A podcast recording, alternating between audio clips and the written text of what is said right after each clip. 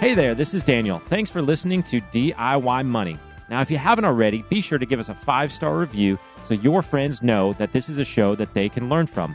Follow us on Instagram at D I Y dot money. Now, enjoy this episode. Welcome back, ladies and gentlemen. You're listening to another edition of D I Y Money. D I Y Money. I'm learning uh, we have quite a delay in our recording versus airing. What, do, what is our average delay? A week, two weeks? Well, it is currently the twenty-fourth, Thursday the twenty-fourth, and this episode is going to drop, drop. on the thirtieth. So six days. Oh, that's six, nothing. Seven days. Oh, it must have Except been when, when we you traveled. go on vacation. Yeah, okay. Because I had a lot of people who were like, hey, you know, good luck in the race. When I had already run, came back, it was over. Uh, so I was like, uh... yeah, it's already happened. Yeah, it's because you don't look at the spreadsheet and go, oh, hey, it's fourth of July. We have a spreadsheet? Yeah, it's okay. Okay, uh, housekeeping odds and ends. Um, let's see. Yeah, I got nothing. D I Y dot money is Insta. Follow us on social. Check out the tribe. Oh, check out Insta. Oh, we got, I did an interview uh, with a van, van life guy. I think so. It's on, it's on our YouTube channel. Cool. Um, it is awesome. Awesome. He was he zoomed from a from a uh, parking lot in his van. What parking lot? Uh, someplace in North Carolina, some like Welcome Center or something that had. That's had, cool. Yeah, it was not awesome. Walmart. No, but he had probably been there the day before. Sure. So it was just a great. It was a great discussion. Do we um, follow him on Insta?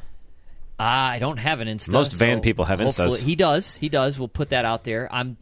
I should have prepared. I didn't have this. I'll have that prepared for next time, like two weeks from now. All right, let's go. That was awesome. That was awesome. We're going to do more of that stuff. We've got a couple of things coming up uh, with interviews and stuff. We're just, it's a lot of fun. But let's get right to our question today because we got a good one. Is which one is this? This is from Anna. And? She's from? Anna. All right, whatever. Anna, what do you, what do you got? Well, I thought you were going to give me some background here. I got nothing. Nothing. Anna, what do you got? D I Y! Hi, my question is around company R S Us. I'm blessed to work for a company who offered R S Us upon hire, but also minimal amounts annually. The initial chunk of R S Us, once vested and with a large growth, I sold those and put them into a savings account. So I have about one and a half years' salary just as a nest egg strictly from R S Us. My question is around the remaining R S Us. Half are now vested and the other half will vest over two years. My current approach is ignore them, hope for the best, and ride out the market. This has done very well for me to date, and I have high confidence in my company as well as the industry. But I'm concerned that this approach may not be the best, most strategic decision. I'm not a risk taker, I hate gambling, and I'm responsible for two children, so my goal is thinking of them in eight to ten years for education, first home, et cetera. Taking it out and putting it into savings seems silly when it's continuing to grow steadily and riding the market, but I also don't want to ignore a decent amount of money if it could be safely and strategically growing in other ways. Background on me, uh, my car is paid off, home mortgage has a low interest rate, no debt, no loans, I max out my H S A contribution, four oh one k, I do an eight percent contribution with a fifty percent company match. Um, I take financial stewardship seriously, but I'm a little overwhelmed uh, at the blessings I've been given. Thank you for in advance for your knowledge. I don't take it lightly and appreciate hearing from you. Thank you. Are you kidding me? Anna, you're unbelievable. Holy cow. She rocks. She rocks, Anna. I mean, all the things you said are so D I Y, just lovely. I mean, sh- unbelievable. So I want to talk about some qualitative things. I'm going to give my two cents on your actual question, and then I'll let Daniel uh, expand on whatever he wants to expand on. So first of all, qualitatively, your approach to your financial future is admirable. I applaud you. You are going to do fantastic. I love that you are viewing this from the lens of your future generations. I love that you view this as a blessing, which means you are required to be a good steward of the resources that you have, which you are being. It is fantastic. There's one thing in your uh, discussion I do not like, and it is the correlation with the stock market and your view of gambling. I don't like that because if you approach it as you have with your company stock, it is investing in businesses that are working on your behalf. That is totally different than you waking up and saying, oh, I'm going to buy this stock and in next month or two years or two days, I'm going to flip it and make some money. That's speculating. That's gambling. We talked about this in, in our boot camp recently, that some people do that. Some people do it very successfully. It's not necessarily a, quote, bad thing, but it is a personality thing. And it's something that has to be strategically placed within your overall financial picture. That's not you. It doesn't have to be you. Never has to be you. So I want you to remove that from your from your uh, language. I also want to challenge you, because you said you take it very seriously. Awesome. I believe you. To begin to educate yourself more about the world of investing. Educate yourself more about the fundamental uh, process of investing. And I'm going to give you two little tidbits that I would encourage you to digest. Um, they're not exciting reads, but I think they will help you a great deal. Uh, and they're both in the Warren Buffett type camp. One is his annual shareholder letters. You can literally go to Berkshire Hathaway dot com. You can uh, go all the way back, I believe, to the fifties, and you can click and you can read every annual letter. Uh, normally, corporate uh, publicly traded company annual letters are as about as exciting as, you know, Bueller, Bueller, Bueller. They're terrible. Um, his are not. His are infused with wonderful education about investing, about blocking out the, the, the noise which insinuates the gambling and speculation and all the rest of that nonsense. I really encourage you uh, to check that out. The second thing is, in my personal opinion, and this will get a little bit more into the weeds, but again, I think you're ready for this. I think you're ready for this next step, Anna, and that is to purchase, I have no benefit from this whatsoever, uh, a book that was written by his daughter called uh, Buffettology. And Buffettology was written by Mary Buffett. It is a deep look into his investment process. It is not infused with ridiculous calculations that are very difficult to comprehend.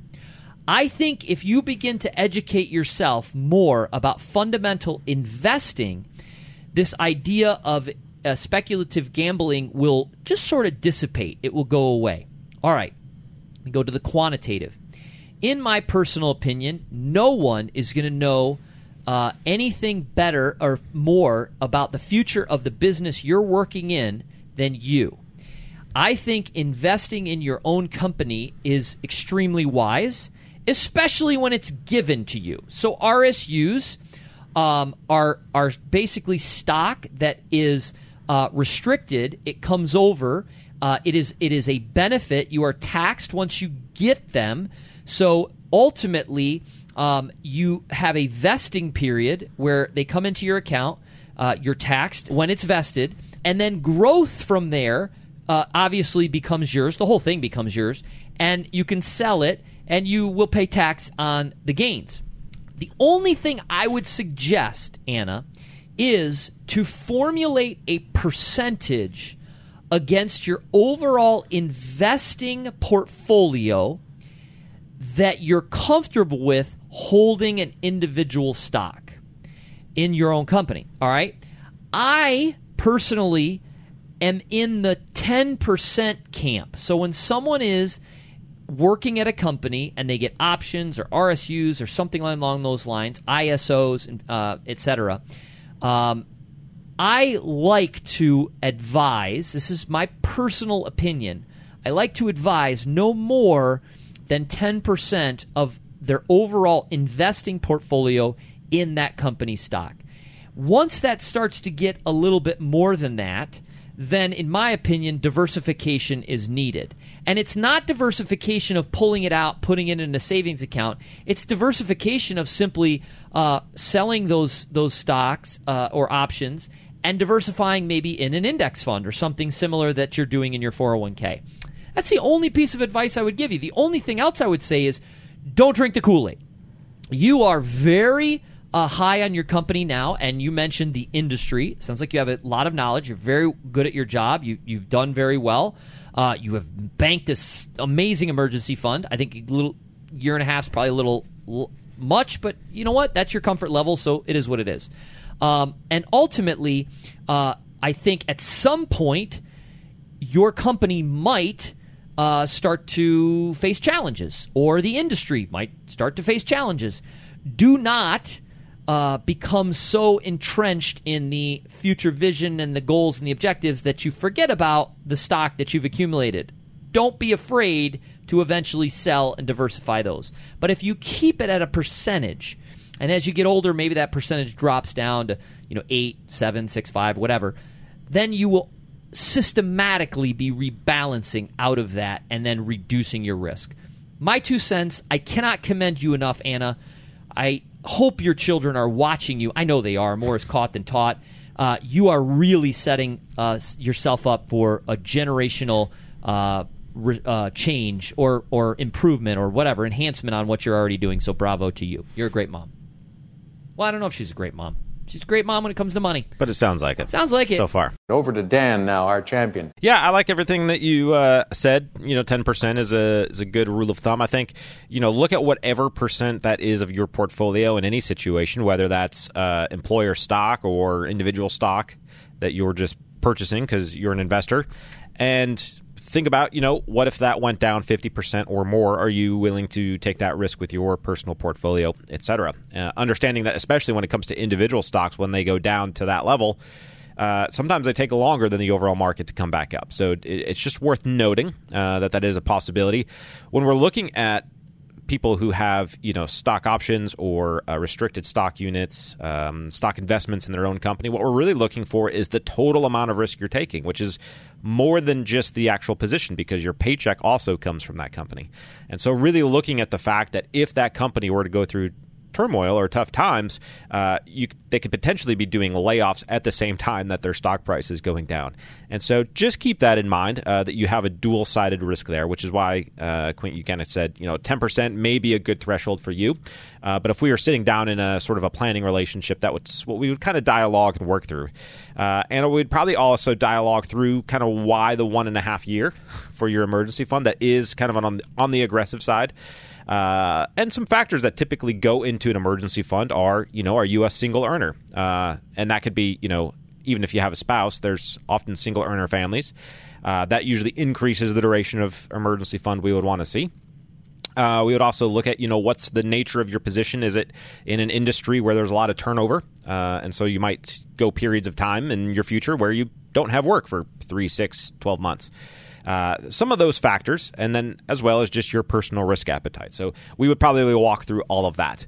Uh, but as far as the restricted stock units, whether or not it makes sense for you from an investment standpoint, uh, is really up to you. How much you believe in the company, how much of the uh, portfolio you're willing to, to risk on that. So uh, take a look at it. I mean, at one point five years of emergency fund in your savings, I would say you are not quite gambling, uh, even if you choose to continue to hold a significant amount of those restricted stock units you still have. I want to just add this only because mm-hmm. we concluded week four of boot camp, and we just talked about final uh, bo- tying the knot of the bow. Yeah, and, wealth, and, and wealth I'm management, sure that, wealth development. Uh, I'm sure Anna already has this in place, but um, estate planning documents, mm-hmm. wills, trusts, you know, living will, power of attorney, et cetera, and uh, any insurance for those couple of kids to make sure that they're taken care of if something happens to Anna. Including disability. Yeah, including disability. So there you go. Anna, awesome. You'll get a twenty-five dollars Amazon gift card. Thanks so much for that question. All she did was send us an audio question. She was a female, and we have been looking for more female questions to balance out all of the male questions that we have. So she bumped to the boom, top of the list. Actually, I think it was a few weeks ago she sent it, but nonetheless, it needed a couple of females this week. So thanks so much, Anna. Uh, and remember, friends, the secret to wealth is pretty simple. Live on less than you make. Invest the rest. Do so for a very long time. Make it a great one.